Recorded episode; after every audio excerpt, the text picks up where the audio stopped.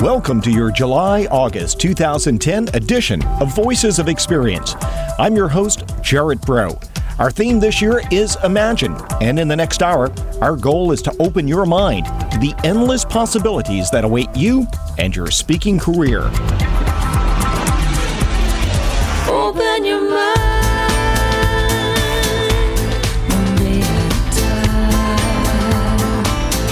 Well, the year of Imagine is coming to a climax as we get ready for this summer's NSA convention in Orlando, Florida on July 16th. And this is also the last hour that I get to spend with you as VOE host. Imagine that. Time flies when you're having fun. But let's not waste time with tearful goodbyes. Let's get right into the show, which includes Joe Calloway visiting with the first speaker I ever heard at an NSA meeting. And when you hear her, you'll know why I signed up. Jane Atkinson is watching the young speaker who sings the introduction to our Starfish segments, Patrick Henry. And speaking of starfish, when Dale Irvin takes to the beach this month, swimsuits will be optional. As we gear up for the NSA convention, I get to go backstage with a mentor, friend, master storyteller, and fellow NSA New Orleans colleague, Jean Gatz. Jean, you'll be one of the main stage speakers in Orlando, and you'll be sharing one of your signature stories, then actually deconstructing it and dissecting it for us while you're on stage. So let me ask you, when did you develop your love for storytelling? Well, Jared, I've been very fortunate that I was born and raised in the South, and I come from a long line of Southern family storytellers. So this is a gift that I've had for a long time, and um, I still get together with cousins and aunts and uncles, and we see who can tell the best stories. So when did you realize that you actually had a gift for creating the kinds of stories that make people laugh yet still learn something at the same time? Uh, I used to just deliver content as a breakout speaker when I started in my business about 25 years ago. But after a while, I got really bored listening to myself and figured my audiences were getting bored too. So I decided to inject some humor and some stories. And someone had told me that I was very good at just taking ordinary things that happen every day to everybody, but then finding a message, finding a point, building a life lesson around it. And so I started doing some of that. I started using some stories and putting in lots of humor. And I found a dramatic change in my presentation an even more dramatic change in the way audiences responded to me. And then that led to invitations to move from a breakout speaker to being on the main stage as an opening or closing keynoter because the humor and the stories and the content gave me the performance skills that I needed to be a keynoter. Why is it that sometimes it seems as though a story works really well with one audience and then it doesn't seem to work well with the next audience? I think it's not so much the story, but it's the maybe the right story for the wrong audience. I think we need to spend time getting to know who's going to be in that audience. We need to ask questions of the meeting planner. We need to get some feedback. We need to talk to people so that we understand what the audience wants to hear, what the meeting planner believes the audience needs to hear, and then we need to choose the right stories and uh, tweak them in such a way that we can blend that together and deliver what's best. Speakers sometimes say to me, You know, I, have told that story a hundred times and it works every time, but it didn't work with this audience. And what I share is that, well, you know, the audience knew who they were long before you got there. You obviously didn't know who the audience was. And the stories are really they're like a bridge. I think when we get up on stage, whether we're in a breakout or uh, on the main stage as a keynoter, I think that there's automatically that perception of distance between us and the audience. Like, who is this person? Where did she come from? Why is she here? And so, to me, a good story builds a bridge between the speaker and the audience. Using the analogy of my Southern family, you know, we often used to gather on the front porch to share stories. And when I'm telling a story, I want people in my audience to feel like I've opened the gate and I've invited them to come up on the front porch with me to hear my stories. As speakers, we're all told that we need signature stories. In your mind, what separates a good story from a great story? I think a great story is one that people can relate to. I find that audiences don't want to hear stories about how we were mistreated in first class on the way to a five star resort to deliver a keynote for which we're being paid a lot of money. They don't want to hear those kind of stories. They want to hear stories that uh, from everyday life that have a connection to them that they can relate to. Um, I tell a story about squirrels in the attic and how last summer Les and I had squirrels in our attic. And I used that analogy when I talk about dealing with difficult people. And I'm amazed at the number of people who come up to me after a keynote and say, Let me tell you about the squirrels in my attic where I work or where I live. And it's, I find that another good point about a, a, a signature story is that some of my signature stories, I've worked in a word or a phrase that becomes the buzzword or the buzz phrase of the rest of that conference. And that's when I know I've really delivered. And that to me is one of the ways you can tell that you've got a good signature story. I've heard your stories over the years. Uh, uh the squirrel in the attic is new to me. I've heard your uh, your story about all the things that people keep in their junk drawer do you just get these stories around your house? I mean, you say the the Southern household storyteller becomes the universal story because I don't see I don't see this necessarily working for a lot of other folks. Uh, you seem to pull this off in a unique way. How is that possible? You know, I just told a story last week that came from came to me while I was doing a load of laundry, and the phrase that I used began, became the buzzword for the rest of the three day conference. Uh, my stories just come from life. I mean, I just I I look around, I see what's going on, I look at something that's happening to me, and then I figure out, well, is there a universal lesson here? Is there a message that I could weave into this story? And a lot of times there isn't. A lot of times I think, boy, I've got something great, and I work it and work it, and it just doesn't go anywhere. So I have to leave it alone because it was obviously important to me, but it doesn't work for anybody else. So looking around, finding points of interest. Again, what stories can you find that build the bridge? And they they don't have to be all, you know, down home stories. They can be stories that are very uh, very different, very unique to every person that's telling them. But there has to be a connection. There has to be a bridge. There has to be some reason that people are going to remember that story with all of your stories over the years, how much do you go through a process of cataloging those stories, tracking those stories, keeping track of, of which ones were told to which audiences, and, and which ones are ne- uh, which ones are perfect for the next audience? I keep a I keep a page in my folder as soon as I book an engagement one of my pages in there is called My Best Stuff. And it's all of my stories. It's the best stories that I tell. It's stories from my books. And so I will go through, as all speakers do, and check off which stories I want to use. And then, as soon as I can after that presentation, making a note of which stories I used, which ones I didn't have time for, which ones I just decided to tell spur of the moment and they worked.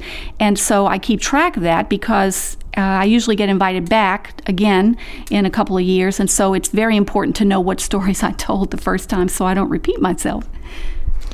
For those who don't have stories, what advice do you have for them? everybody's got stories. They just need to they just need to be aware. Uh, I was working with a client on her stories a couple of years ago. She's a very successful CEO. She runs several companies.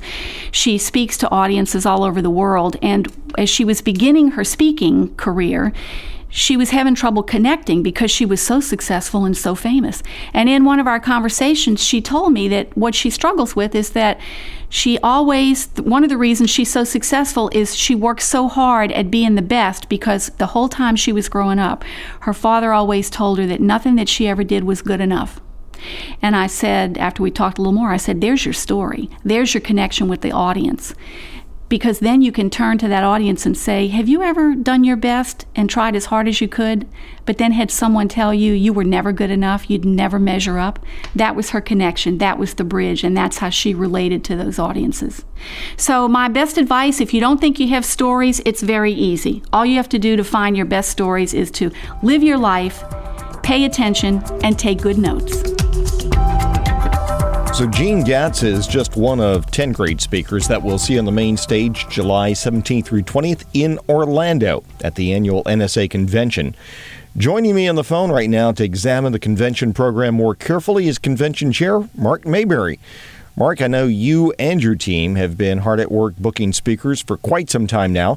Take me through some of the presentations that you'll be looking forward to seeing. Wintley Phipps starts things off on a Saturday night. Wintley is the founder of the U.S. Dream Academy, and his message, The Power of a Dream, will leave you spellbound. Mark Gungor is the keynoter on Sunday morning. Our selection committee watched tons of DVDs, and Mark's caught everyone's attention from the very start. He's a highly sought after speaker who talks about marriage and family. You won't want to miss it. Chad Hymas's program is called Imagine. Who needs legs when you have wings? Chad's father spoke these words to him in a hospital nine years ago after a paralyzing accident rendered Chad a quadriplegic. Chad is a true inspiration. Steph Duplessis from South Africa will show us how to speak as though to an audience of one. I met Steph at last summer's NSA convention and he's just one of those people that you like right away.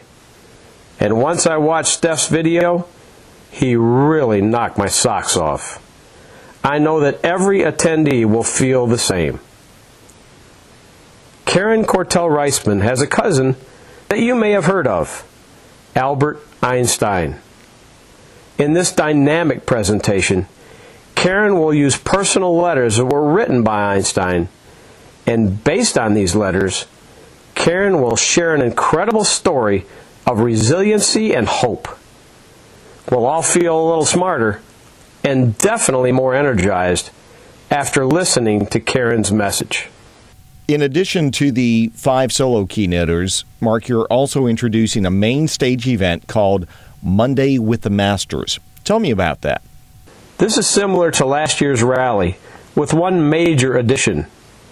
Each speaker will present for 20 minutes, then share with everyone in the audience the opportunity to share their immediate thoughts with their audience neighbors, if you will. These masters are Joachim de Posada, Jean Gatz, Ruby Newell Legner, Ty Boyd, and Mike McKinley.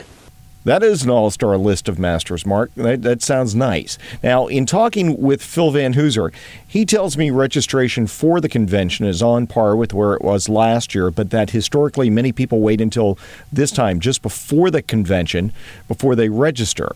Personally, as an NSA loyalist, I can't imagine ever not attending because I can't afford to miss out on whatever new trends are out there in my business. But I also respect that in a tight economy, some people are making each spending decision very carefully. So, what do we historically know about who attends the convention and why they attend? Jared, there are three groups of people who attend the NSA convention, and they each attend for different reasons. The first group are the VIPs, or first time attendees. While many VIPs have been speaking for years, this is their first visit to an NSA event. There are also VIPs who are new to the speaking industry and hungry to learn all they can about speaking professionally as a career. The next group are the speakers who have been in business for two to five years. These speakers are looking for solid business building strategies and serious skill development programs that will help them improve their presentations on stage.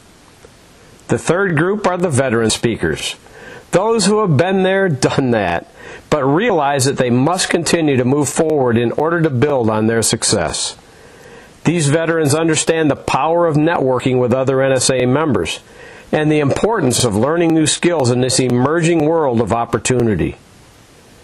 For all of our attendees, there are countless reasons to attend this year's convention in Orlando. And of course, there is always the popularity of three days of breakout sessions, and I understand you have some new twist in those as well. There are more than 60 breakout sessions designed to give everyone a solid return on their investment. Several of NSA's X-Wires are presenting ideating sessions during each concurrent session slot.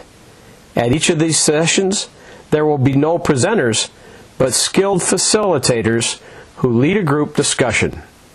And by popular demand, Meet the Pros is back. And I'll actually be leading one of those Meet the Pros sessions.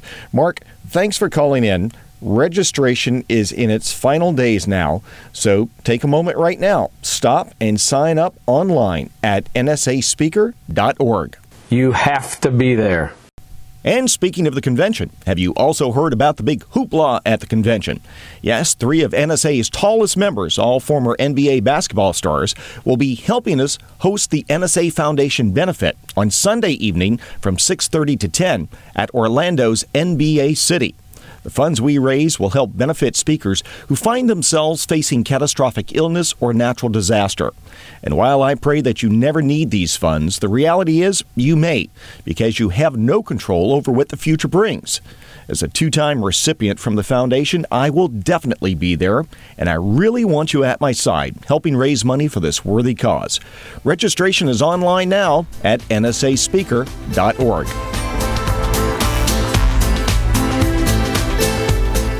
This month, on a category of one, we will have an interview with Glenna Salsbury. And Joe Calloway, of course, is, is our host for this segment. I always put Glenna in a category of one. What made you pick her for this category of one? I think everybody that knows Glenna uh, puts Glenna in a category of one for a lot of reasons. As a speaker, the thing that I think is so special about Glenna is that more than any speaker I've ever known, heard of, been associated with, her career is driven by her values. Her presentations are driven by her values and her faith. And she's done that in such a way that she's had an incredibly successful career and she's done it on her terms. And she does what I think a lot of people could never pull off when you mention the faith issue. Yeah, Glenna talks about faith, but you know she does it in such an inclusive way, letting the audience know what she's about, but then encouraging them to, in fact, embrace what they are about. And so it's it's just a joyful thing to watch Glenna speak, whether it's to a thousand people or one on one. It's magic. Well, I really had been speaking like most of us uh, since I was in grade school, but I really found that what I love more than anything else is looking in people's eyes and knowing whether or not they're really happy and at peace and being able to give them information that maybe was going to help them have a greater life experience. And once I found out how satisfying that was to me and how much it uh, seemed to help other people, I started doing that for a living uh, as a, a, sales trainer. That was where I began and uh, worked in the world of real estate in California. And that was really a fluke that I ever started doing that. But after doing it for about three years and training people, I found that the real joy for me was in seeing their personal lives change as well as their professional. And then I got fired from this really good job and that's how I became a professional speaker. And your first who were your who were your not necessarily by naming the company, but what kind of clients did you did you have early on? Who hired you? Well, because I was in the real estate industry, I was still speaking there once I started uh, my own company as a professional speaker.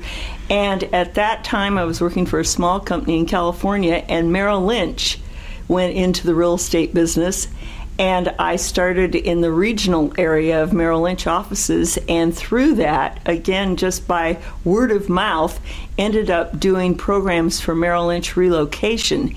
And they, in turn, were supplying me as a gift to all the Fortune 100 companies because they all were relocating people. And so Merrill Lynch said, Why don't you go speak to Xerox and Kodak and IBM for us to help them transfer their executives more effectively.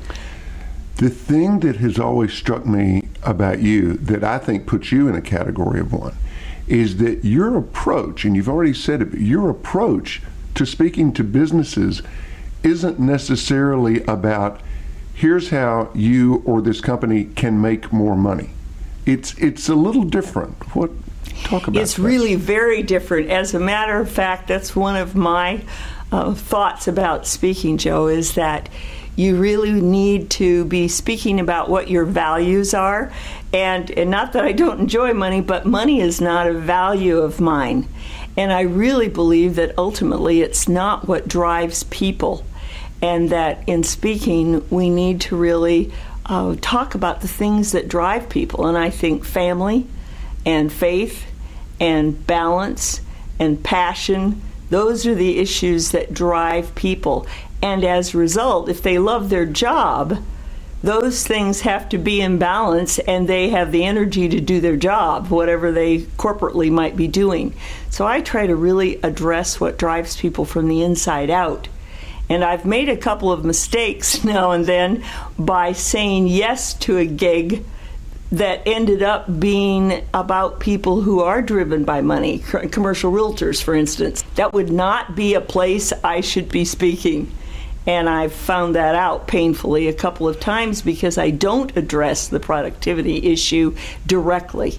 That's one of the things I was going to ask you.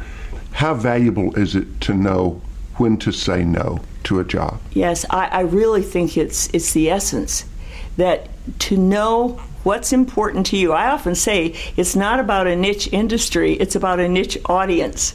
I need to know what my niche audience is. And my niche audience, and it can be in any industry, but it's with people who really do value the, the things that I value and vice versa, that there is a match in values. And so I know when to say no these days by what I know is driving a company at any given point. And people who serve others who are uh, entrepreneurial families, for instance, the bowling industry, let's just say, many of those uh, bowling entrepreneurs are family owned businesses. And so that's a natural fit for me. A roofing contractors, that's another natural fit for me, even though as a female, maybe you wouldn't think that's true, but the value system is critical there. And so I, I think that's how you decide what's really important to you and uh, are you dealing with people who would have similar values? You had, and you did more, well, not typical, because nothing you've ever done has been typical, but you did kind of traditional business presentations. And you had, now I don't know if it was a moment or took place over a few months or a year, but you really did kind of have a realization, didn't you, about wait a minute, here's what I really want to do. Yes, I did. In fact, I've had two of those in my career. One of them was faith really drives me. My faith drives me. And I really found that increasingly I wanted to talk about that topic. And even though I had spent, for instance, 1980 to 1990 in corporate America primarily, by the mid 1990s, I began to really feel that I needed to let people be aware at least that I also have a lot to say about faith. And so I actually changed my website so that if you go to my website, uh, actually in the home page, you can go down the Christian side of my website or you can go mm-hmm. down the professional corporate side. And so right away, people are aware of what the message or the underlying mm-hmm. message is going to be. And I have found that it has opened huge doors for uh, me to speak in the Christian world, but more importantly, the corporate people who select me already know as I'm coming in what my underlying value system is. Not that that's what I'm going to bring to the platform, but they know that, and I have found that it's really enhanced my referral business because people who have some of the same values I have love to send me to their other corporate friends mm-hmm. who have similar values. So that was one of the huge wake up calls that I had a flash and, as you will, moment. Talk a little about the difference between faith, which is a word you use a lot, and religion. And then also, you know, in, in this era of political correctness and everything, how do you approach the Christian faith when we live in, in a world of so many different approaches to faith and religion? Well, in the corporate world, I find that virtually 90% of the people in any audience faith is important to them at some level. And so I talk about the importance of faith. I do not talk about Jesus. And yet, I'm very clear when I will talk to them, I'll say, for me, the Christian faith has been the driving force in my life. Whatever is driving you from a faith standpoint, you have developed a system of values. And I wonder if you're feeding that faith factor. So I'm very careful never to talk about religion. However, here's an interesting asterisk to this, I think, because people sometimes, as speakers, ask me that question a lot, Joe. I really would encourage people who are not alive in their faith never to talk about God or faith from the platform because people feel your own lack of freedom. They feel your own nervousness, if you will, about talking about something that might not be politically correct. So if you're not totally comfortable and totally free and having that as a focus, don't go there because the audience feels your own hesitancy. But if you're free about who you are and comfortable with it, it gives them freedom to be who they are also, and they don't feel as if you're manipulating or giving them a, a, a quiet message underneath. But I, I do think that it's important to, to let people be where they are. I'm listening to you talk about your message to these corporate audiences, and I keep thinking about that same message as it would apply to speakers and members of NSA. Do you think that we are guilty sometimes, uh, we, just meaning people in our business, mm-hmm. of thinking in terms of what would be a smart business move for me? How can I make more money? How can I get more speaking jobs? To, to the detriment of, wait a minute, what are my values? I, I think that's a huge ditch we tend to fall into. And this is something I learned through coming to NSA actually is I found out that I wasn't doing anything virtually that other people were doing. And that made me nervous to start with, but I learned what I call my solar plexus test that whenever I'm sitting in an NSA meeting, typically, and I hear what others are doing, blogging, for instance, and I think, oh, I should be blogging or I should be there. In my solar plexus, I feel this sense of anxiety. And instantly I know, nope, Glenna, you should not be doing that because it's somehow not congruently registering with me in a positive way. It's creating a stress level inside me. And so the test for me is am I totally congruent with something I'm excited about from the inside out, or am I thinking about it from the outside in? I should do this because it's time to do it, or I'm not on YouTube and everybody's on YouTube. Those are all the wrong reasons, in my opinion. I really believe that the strength and the power to change lives, which is why I believe we're on the platform, comes directly in relationship to my being totally congruent and comfortable inside me. The term that I keep thinking as you say that is the incredible effectiveness, and we've all seen it, you certainly have it, of being comfortable in your own skin, uh-huh. both on the stage and off the stage. And just because when the speaker is comfortable with who they are and what they're about, the audience is almost automatically comfortable. Absolutely. Absolutely. In fact, I think it comes in the littlest things. One, of course, to be clear in your own value system and be comfortable with that. But I think even the climate you create on the platform, I often say, are you comfortable with the actual physical setup where you are? I've seen you, for instance, Joe, sit down mm-hmm. and chat and and you're comfortable with that. I always work from a mess. I put a, a card table size uh, place that I can set stuff, and then I have a lot of props that I may or may not use, but it's there, and then I can trust whatever I'm going to say is pretty much going to bubble up. I've got a general idea of the direction I'm going, but I'm able to read faces and watch what's going on and respond that way. And because of that, I feel like I'm in tune with the audience. And yes, they get comfortable and it's far easier and they get more out of it, I think. What do you need to get better at? Well, I really wish I could get better at uh, the whole technology piece, that's for sure. Um, I'd like to get better at not resisting it. I really resist it. It's not only that I, I am not uh, uh really aware enough of what's going on, but I resist implementing it. And I've started hanging out with the younger group of people who know why this is valuable and how to do it easily because I do know that their message, if you've got a meaningful message, it would be great to do podcasting. It would be great to do blogging if that is fitting. But I really resist it, and I'd, I'd like to get past that. Well, let's talk about some of the aspects of your actual business, your you know your business model, or do, do, you generate income in ways beyond just the platform appearances? Well, I mentioned earlier that I've had a couple of moments of brilliance, if you will, that seem to fit the flash that causes you to change.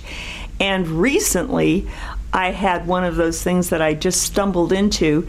Uh, three or four years ago, I was asked to lead the performance university, that track of the university in Tucson. And so I prepared material that was uh, readily um, accessible to others who would sit in the audience on how I've built my business, which is strictly out of referrals and repeat business. What was it that I was doing on the platform that seemed to cause me to, to have success there through repeat business?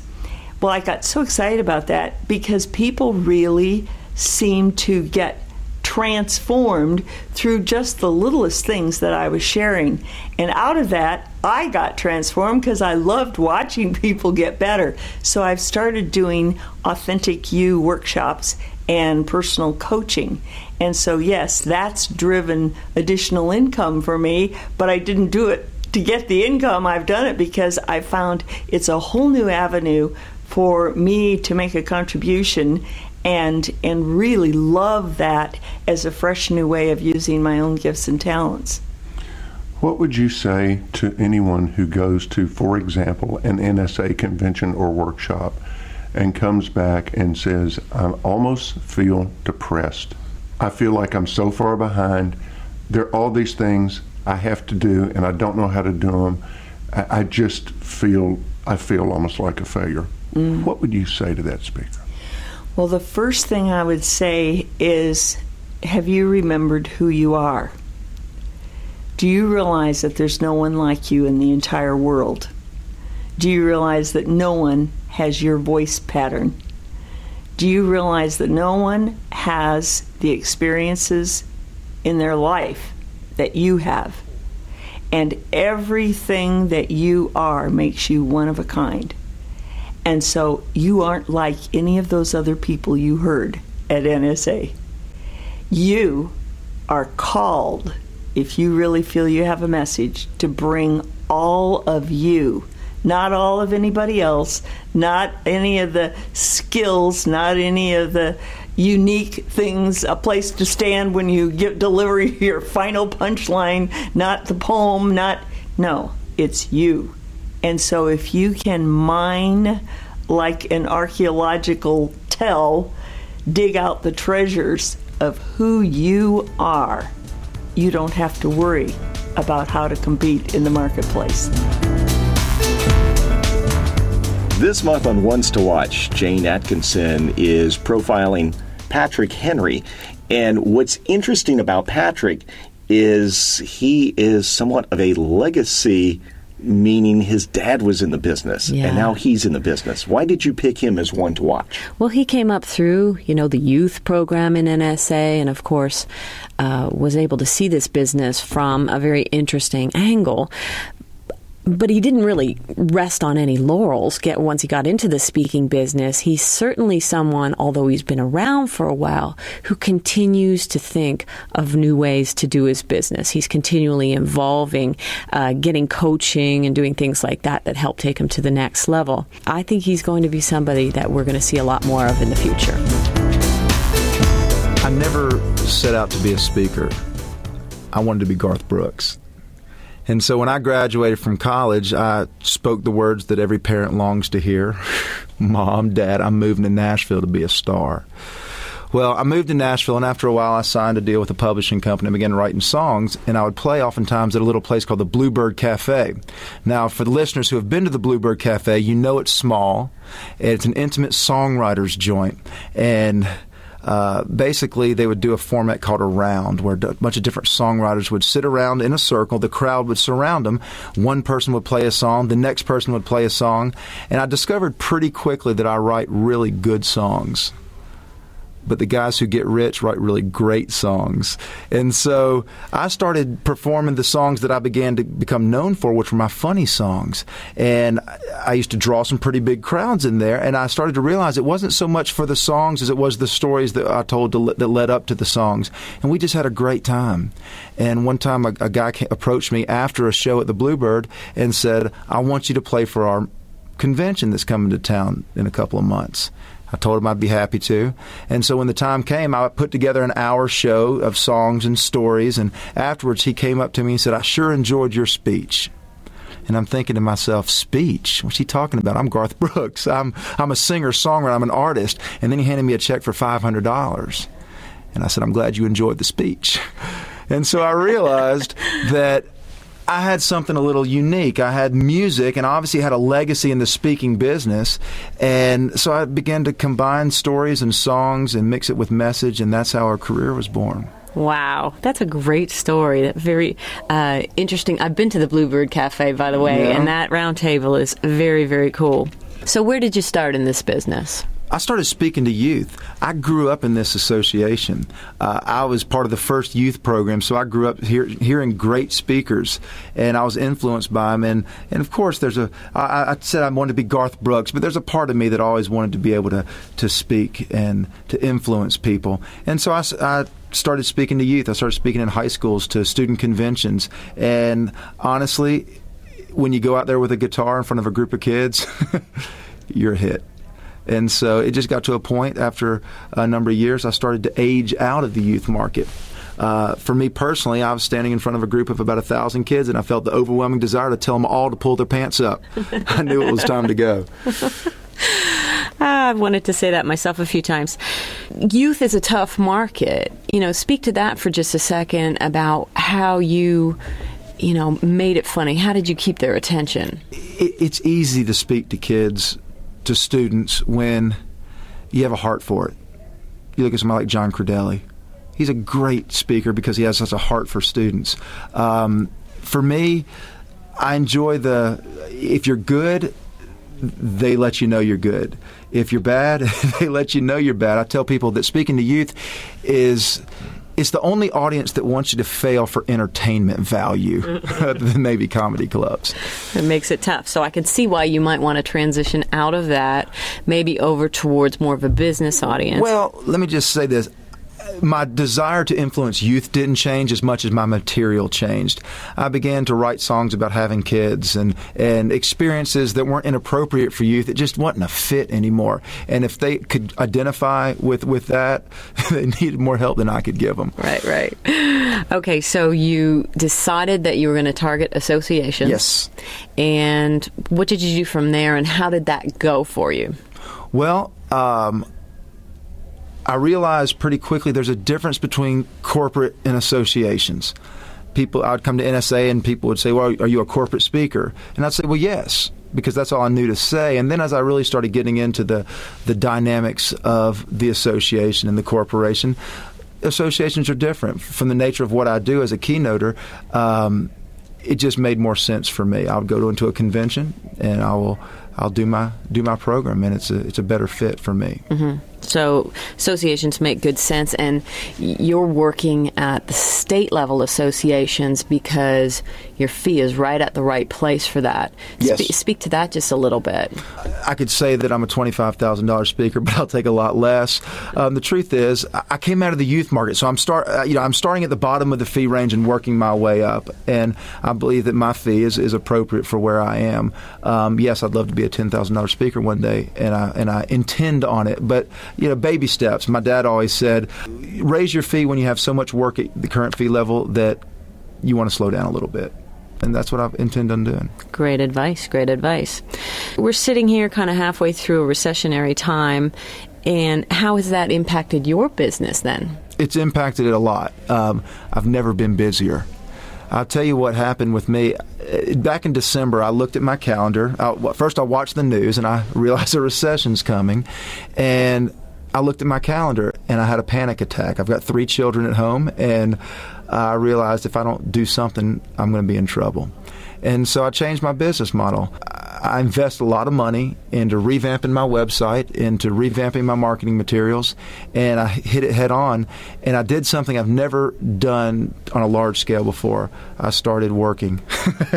I, every Monday, I'll make a list, a call list of my target for the week, and I kind of follow the Joe Charbonneau method, and I just make sure. For me, five contacts makes sense because I've my wife calls it the shiny object syndrome. I see a shiny object and I float off into a different task, but I make sure I connect with five potential clients.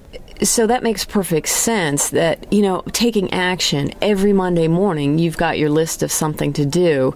You know, the consistency of that is is that what you attribute to your calendar filling up? It, you know, everybody has a different business model, and everybody has different ideas of what works best, and it might be what works best for them.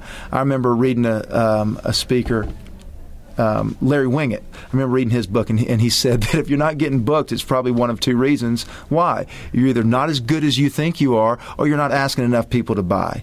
And everybody knows that I'm really good. At least we like to think I am. So I, I was I just wasn't asking enough people. And it begins to feed itself. Patricia Fripp told me, she goes, if you do a great job, you should book it, spend at least two speeches off of it. So I did the math and I, I realized all I have to really do is get 10 speeches from cold calling and from developing these relationships from scratch. And then, if I'm good enough, it'll begin to feed itself. And an amazing thing happened.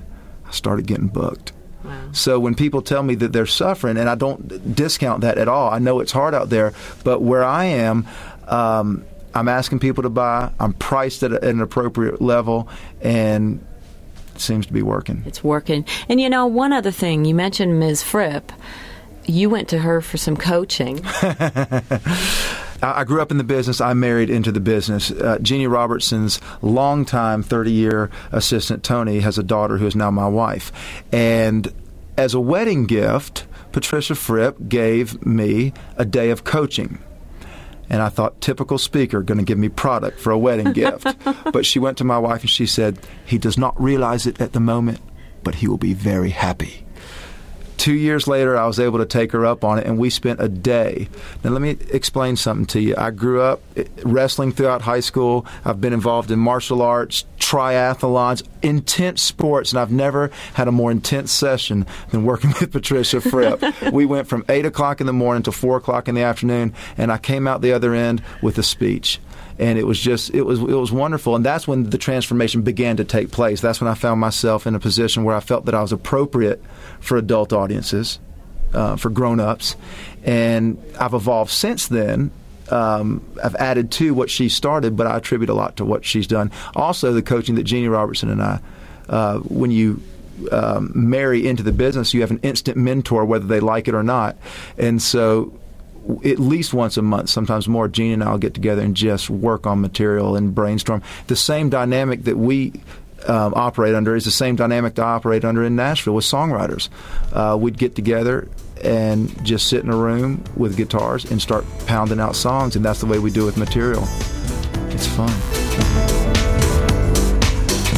It's time to get your to do list ready for our final installment of If You Could Do One Thing This Month. I'm proud to say I've actually acted on every one of the previous nine tips from our panel of experts as we discuss product development, social media, writing, and business strategies. So, for one last time, let's break those big tasks into little actionable items in If You Could Do Just One Thing This Month. Hi, this is Bill Cates. If there's one thing you could do this month to create multiple streams of income, it would be to find a way to clone yourself So when you are already booked, or your client just can't pay your fee, or you just want to serve more clients, you have someone qualified to deliver your material. Personally, I have two speakers who have become trained in my material, so I can recommend them if I can't take a date. One is a great short program presenter, and the other is more of a trainer for a half or full day program. When I'm already booked for a date, I highly recommend the appropriate speaker for their situation. Not all of my clients are willing to take a Bill Cates substitute, but many do. The more one of my clients knows, likes, and trusts me, the more likely they are to take one of my other speakers when I can't take the date. Of course, you must do your due diligence to make sure you have a quality person or persons representing you, and you have to give them the freedom to be themselves. My speakers deliver my material, but they tell their own stories and often give different examples than I do. The net result is a quality program. By the way, what I'm talking about here is not like hiring freelance trainers to deliver a training program for you. I'm talking about hiring high level speakers who can take your place, well, almost take your place you'll have to pay them more than a contract trainer. In our case, we take 22% of their fee. It's less than what a bureau would take, so they're happy, our client is happy, and we generate revenue we wouldn't have made otherwise. Last year, we generated $40,000 net revenue from this strategy. While it's not a huge amount in and of itself, every little bit counts. Heck, it's almost enough for one year of my daughter's college education. So, having other quality speakers who can speak in your place allows you to serve clients, serve more clients, and generate revenue. I want to take just a minute to reflect back on these 10 segments I've done for Voices of Experience. If you've been following all 10 of them, then I hope you've picked up on two very significant points. First, grow your list. Let me say that again grow your list. Keep growing it. The bigger your list of clients and prospects who know you, the better all of these strategies can work for you. Second, there is a synergy that gets created from interacting and serving your clients in multiple ways. It's a classic case of the whole is greater than the sum of its parts. Building your list will allow you to promote various products and services to your clients and prospects. Speaking leads to video training sales. Boot camps and teleseminars lead to speaking and coaching and licensing. So, over time, without overwhelming yourself, find ways to develop these various multiple streams of income. You'll create more value in the marketplace and reap the rewards of doing so. I hope you've enjoyed my segments for Voices of Experience. I've certainly enjoyed creating them for you. This has been Bill Cates. Thanks for listening. Now go do something that produces a result.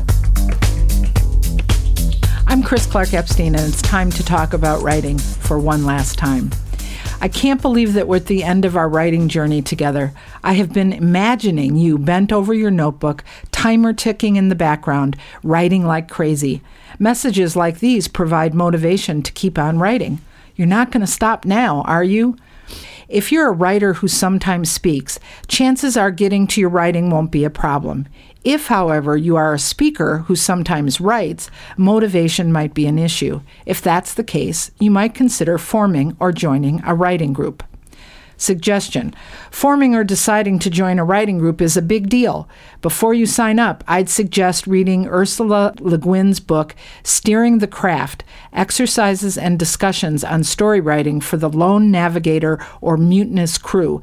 Yes, she is the wonderful science fiction writer. You should read some of those books too, but for now, focus on this helpful book on writing groups. A writing group can help you stay motivated, give you helpful feedback, and coach you through a writing rough spot. They can commiserate when it's tough and celebrate when it works. If you're in a really well managed group that's built trust over time, the truth that gets told will be priceless. If you're in a group and it's not working for you, either negotiate change or get out. Just as you shouldn't continue seeing a doctor who doesn't communicate well, a dysfunctional writing group isn't going to help your writing. Don't give up the notion of a writing group, just start over again. Since only writing will make you a better writer, open your notebook and at the top of a clean page write why a writing group would be valuable for me. Set the timer for 10 minutes, hit the start button, and write away. Based on the needs you've expressed, write a few sentences about your desire to join or form a writing group, who you'd like to write with, and how and when you're going to take action. I can't tell you how much I've enjoyed doing these VOE segments with you. Thanks to Jared and Phil for this amazing opportunity. I'd love to hear how your writing skills and attitudes have been shaped by these segments. Drop me an email at chris at change101.com. I'll write you back. Okay, one more time. Remember, talking about writing isn't writing, only writing is writing. Ford Saeks here. What's the one thing you could do this month to help you monetize your social media marketing efforts? Let's take a look at Twitter.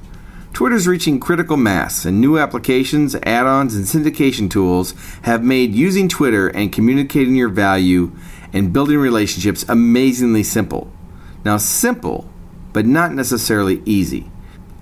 I'm sure most of you listening already have a Twitter account, so here are a few tips to help you leverage Twitter as a professional speaker. Number one, your bio information is vital to many making a decision to follow you or not. Number two, post useful and helpful information that others will see as value. Number three, don't tweet that you're at Starbucks because unless you're famous, and I'm not talking about you in your own mind, I'm talking about celebrity status, nobody really cares. Number four, respond with a direct message when someone sends you a personal direct tweet. Number five, retweet other tweets that you think are interesting. Number six, talk and share about different things. Share value about your business in helpful ways, but not all the time. People also want to get to know the real you.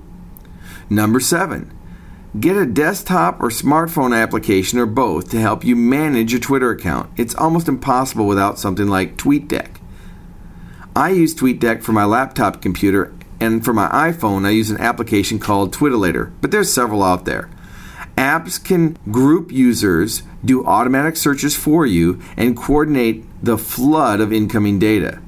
Number eight, follow people.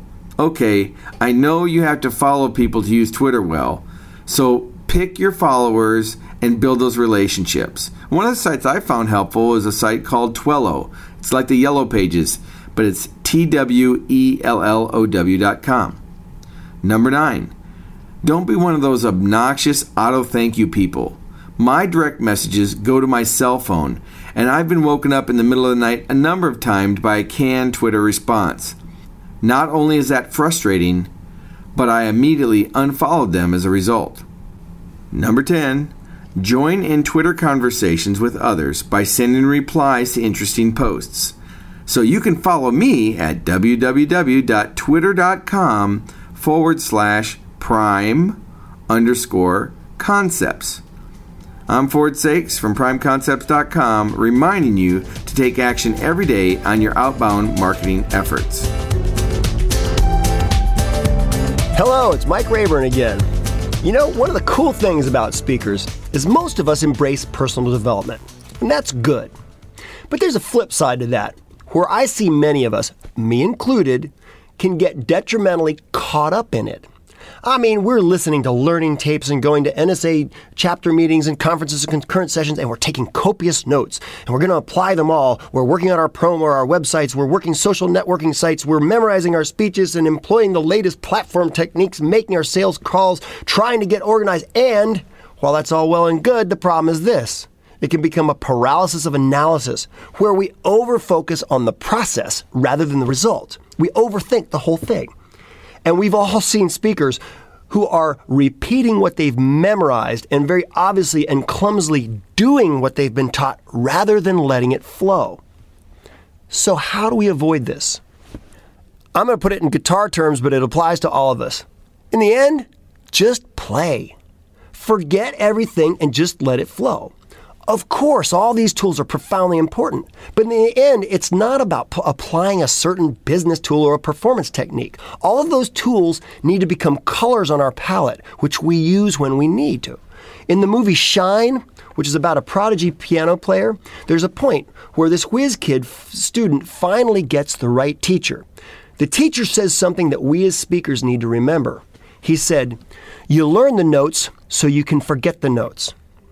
As a guitarist, I know that if I'm thinking about what note comes next, I'm not really playing music.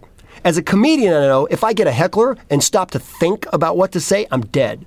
However, if I forget everything and just open my mouth or start to play, the right words and the right music usually come. Aaron Copland, the great 20th century American composer, once said, Inspiration may be a form of the subconscious or of the superconscious. I wouldn't know. But I am positive that it is the antithesis of self consciousness. When we're overthinking things, we're self conscious. However, when we learn all the tools, techniques inside and out, and then let go and just play, we put ourselves in a place of inspiration and creativity. This is when we start to no longer emulate someone else, but discover our true voice as speakers.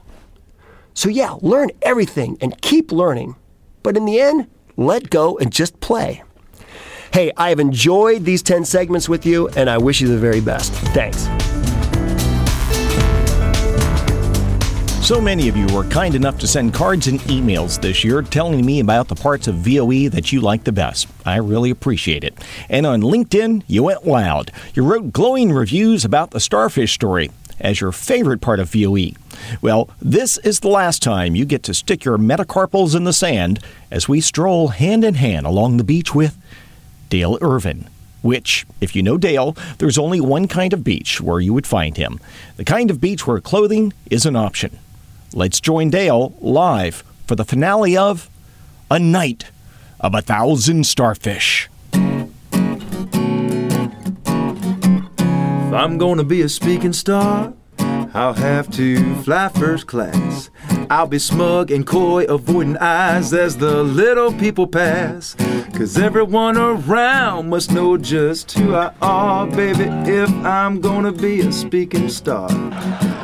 I think, ladies and gentlemen, it is time for you to put your seats in the upright and most uncomfortable position. Lock your seat trays. If you lose oxygen from laughing, margarine cups will fall from the overhead ceiling. Dale Irvin.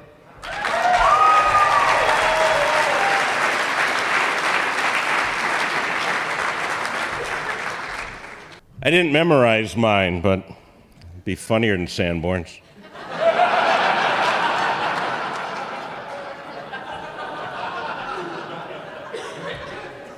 Let, let me just start out by saying that I'm a big fan of the aristocrats joke. I, I've told it myself for years. Now, if you folks in the audience are, are not familiar with the aristocrats joke, it is the most vile, disgusting, despicable joke you will ever hear, and it's told differently by every person. The only rule is that the first line and the last line are the same. And that's what I guess we're trying to do with the starfish story. So when Jared calls me and said, Do you know the aristocrats? I go, Oh boy, you bet I do.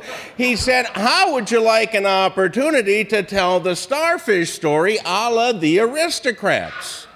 And I got to tell you, I pretty much uh, jumped at the chance. And then uh, tonight, uh, I hear that, you know, the, the, the, the, starfish story, unlike the aristocrats, is to be void of any foul language. And if you take the foul language out of the aristocrats joke, it's a stupid joke. and the starfish story is stupid to start with. So I thought a few spicy words might perk it up a little bit, you know.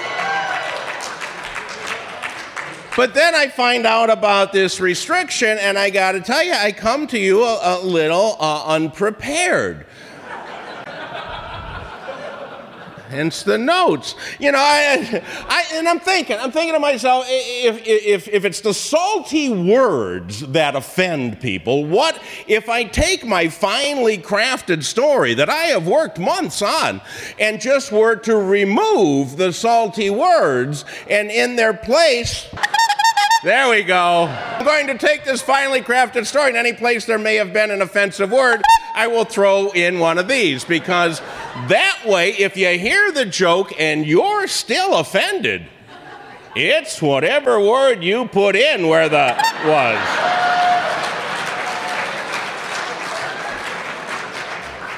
Because there, there ain't nothing offensive about. Okay.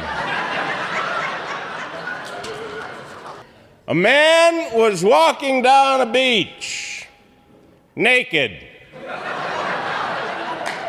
It was all right, it was a nude beach, you know, and if you've ever been to a nude beach, if you've seen one, you've seen them all.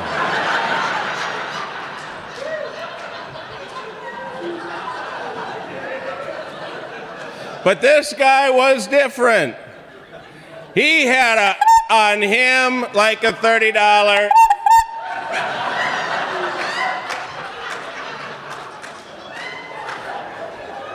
I don't know where he hailed from, but I think a good guess of his hometown might be Nantucket.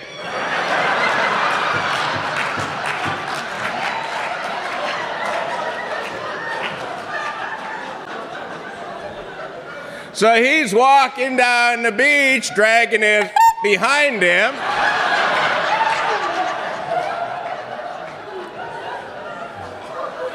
When he sees this beautiful woman built like a brick house, she had a huge and a cute little and a that would make you just wanna until you died.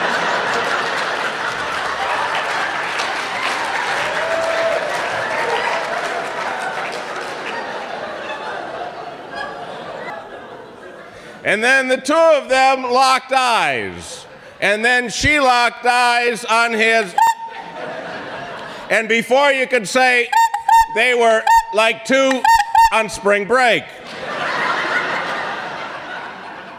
Now they put on such of a show that the other people on the nude beach began to gather around. And they're all saying, Look at those people and they, it was beautiful because they were utilizing, you know, a lot of different uh, configurations, including the uh, position, the style, and the rarely used Bolivian cluster.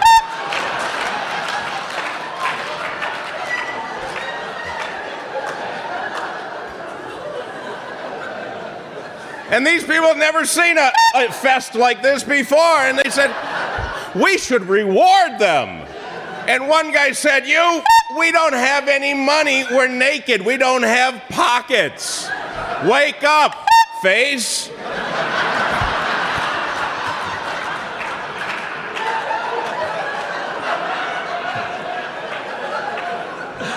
And one person said, We got a lot of starfish on this beach.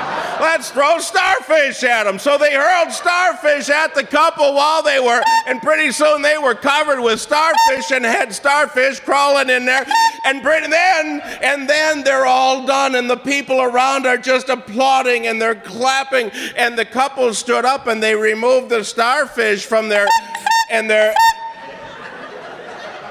and, and, one guy said, That was the most amazing I've ever seen. And the woman said, Oh, no, I don't do it for me. I just do it to bring pleasure to the world. And he said, The world's so big, how can you make a difference?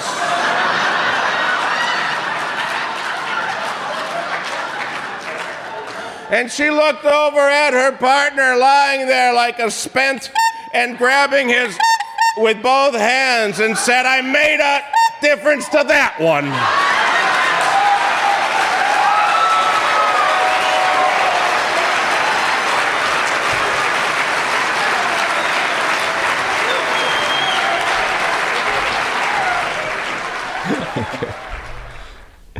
All right, so so Dale Irvin is always somebody who's going to push the envelope. Uh, David Glickman and Ron Culberson are here to help me dissect his performance. Your thoughts on a guy who comes out with a squeaky horn to replace curse words? Well, he he set up the bit brilliantly. And uh, Johnny Carson used to say, if you buy the premise, you'll buy the bit.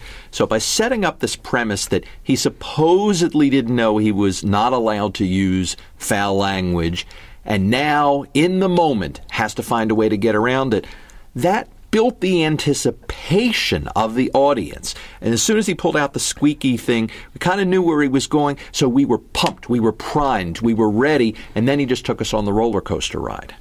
You know, um, it also illustrates how powerful something can be when you don't say it. what he said in the beginning was, "I'm not going to say, I can't say these words. So when I honk the horn, whatever you hear." Is your own doing. I mean, that's just, and so of course everybody, you know, you know what most people are thinking when he does that. They're creating their own humor, but he is creating humor without saying something, and I think that's amazing. Plus, the delivery of that is very difficult to uh, to accomplish. To be able to go through the whole thing and never once say the word or mouth it which he did not do. Um, it, it, it, takes a lot of a lot of restraint to keep from from being able to do to, to letting it slip, and he did that really, really powerfully. But the uh, the concept of how to write humor, a concept this touches on, is what if you were to come up with a bit where you say, what what if I couldn't do this? What would it look like? And that's the premise upon which you then can go another direction in writing something creatively. In his idea that he let us put the word in, as a Catholic from New Orleans, I had a whole lot of Catholic guilt, and I actually went to confession twice during his performance for the words I put in. You must have put a worse word than I did. And it's our final chance to sit with Phil Van Hooser. Phil, you and your team have been working for really more than two and a half years to get to this point in time, which we will now see as the climax at the convention in Orlando, built entirely around the theme of Imagine. What goes through your mind as you reflect on this past year as president and as you end your term by pinning the presidential pin on our next president, Kristen Arnold? Jared, now that's a tough one.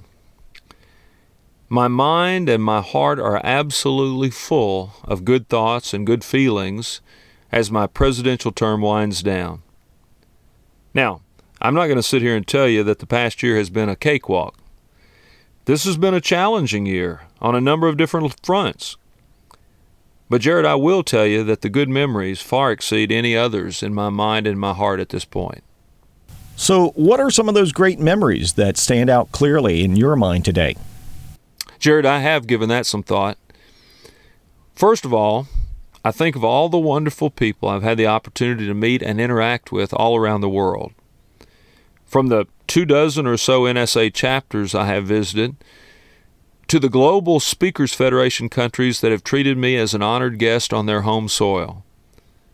I leave the presidency with more new friends than I could have possibly imagined. Secondly, I also think of our current NSA Board of Directors and NSA headquarters staff. What an honor it has been to work with and learn from such hardworking and dedicated professionals. Specifically, Stacy Stacy Tetschner, NSA's executive vice president, has been a tremendous partner for me this year.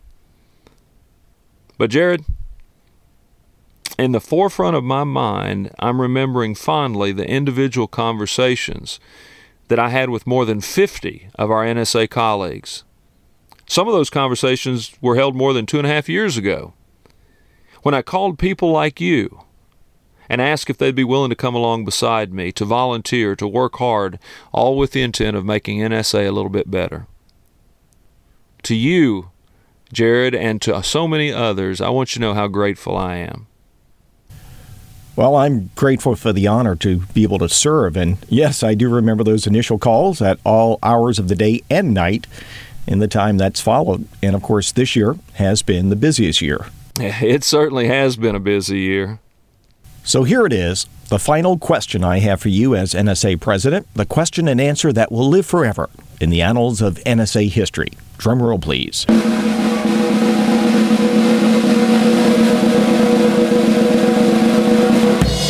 Phil, you don't strike me necessarily as the kind of person who would ever think about what his legacy would be, but I need to ask what do you imagine your NSA legacy will be? Jared, I got to tell you that I've spent very little time thinking about what my legacy would or, or should be. I learned a long time ago that it's wasted time thinking about things that you have very little, if any, control over. But I do tell you this I have thought about how proud I am to have been able to play a part, even a leadership role in this organization. The very organization that has provided me and hundreds, maybe even thousands of other aspiring speakers like me a place to learn, grow, and imagine. All I can really say is thanks to everyone. Well, it's time for me to get serious for just a moment as I say goodbye and thank you for letting me share this time with you each month on Voices of Experience. A special thank you goes out to the VOE team. Thanks, Joe Calloway, for your CPAE level of wisdom and interviews. Thank you, Jane Atkinson, for coaching us all. Thank you, Renee Godefroy, for leading the way on giving back to others. Thank you to all of our One Thing This Month contributors, including Bill Cates and your great multiple sources of income. Bill will be stepping in behind me at the VOE microphone next year as your host. Thank you for the writing tips, Chris Clarke-Epstein. You know, I stopped talking about writing and I actually finished my book last month. Thank you, Ford Saeks, for helping make heads and tails out of all that social media stuff. And thank you, Mike Rayburn, for your brilliant observations on running a successful business. Who would ever think that would come from a guitar playing comedian? Thank you to all of our starfish storytellers who made us laugh every month and smile through the year, as well as to Ron Culberson and David Glickman for your spot on insights into humor as we dissected our starfish stories every month. Thank you, Lindsay Adam, for the international segments that help speakers transcend borders. Thanks, Mark Mayberry, and to your entire convention team for your updates. And thank you to Phil Van Hooser for your vision as president for allowing me the honor of hosting VOE this year. Thank you, Jana Stanfield, for our theme music, and thank you, Patrick Henry, for the Starfish theme. And a special thank you to each of our guests who took time out of their busy schedule to share the spirit of Cavett with us all. And a behind the scenes thank you to Rocky Heyer and the folks at Master Video, Disc, and Design for your recording and editing expertise. And thank you to Barbara Paris and the folks at NSA headquarters who coordinate VOE and Speaker Magazine every month. I have a final confession to make. You may not know it, but every broadcaster is tormented by how to say goodbye. Yep, we're always looking for a way to leave the audience with a profound thought. Edward R. Murrow left us with his signature good night and good luck. Walter Cronkite reminded us that's the way it is. For my final goodbye, I have no choice but to leave you with just one word. I don't know if you remember, but it's also the first word that Phil Van Hooser spoke as president when he took the stage at last year's convention. And that word is Im- Camille, can I ask you something? Excuse me? Can I help you with something? You must be one of Bill's little speaker friends. I'm Mrs. Stainton. I'm Jared Bro, and in case you haven't noticed, ma'am, this is a professional broadcasting studio. I'm in a recording session, for goodness sake. Did you not see the necktie on the doorknob? I'm looking for Bill's little girlfriend, Camille. She's an MC, you know. Bill never told me they were dating, but a mother just knows these things. Camille was last year's host, and she's not here anymore and hasn't been here for a year. And why are you wearing a black cocktail dress in the middle of the day? Well, every year before the convention, I buy a new dress, just in case Billy gets his CPAE. I wanted Camille's opinion before I took it off. Well, you look very nice, Mrs. Uh, Stainton. Uh, by the way, uh, I'm Jared. You know, you look more like a, a Benjamin than a Jared. Do you mind if I call you Benjamin? Mrs. Stainton? Are you trying to seduce me? Why, you're speechless. Don't just stand there. Say something. Imagine.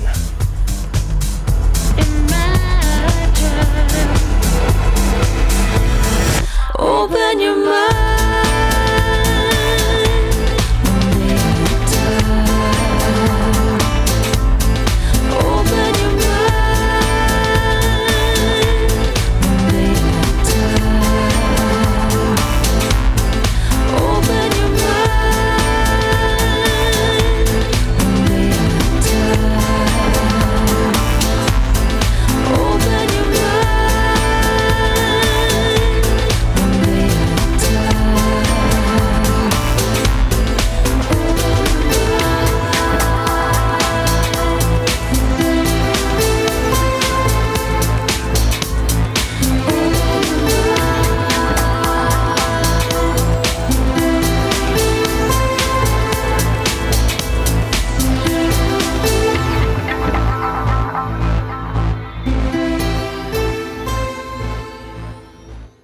Podcast is a part of the C Suite Radio Network.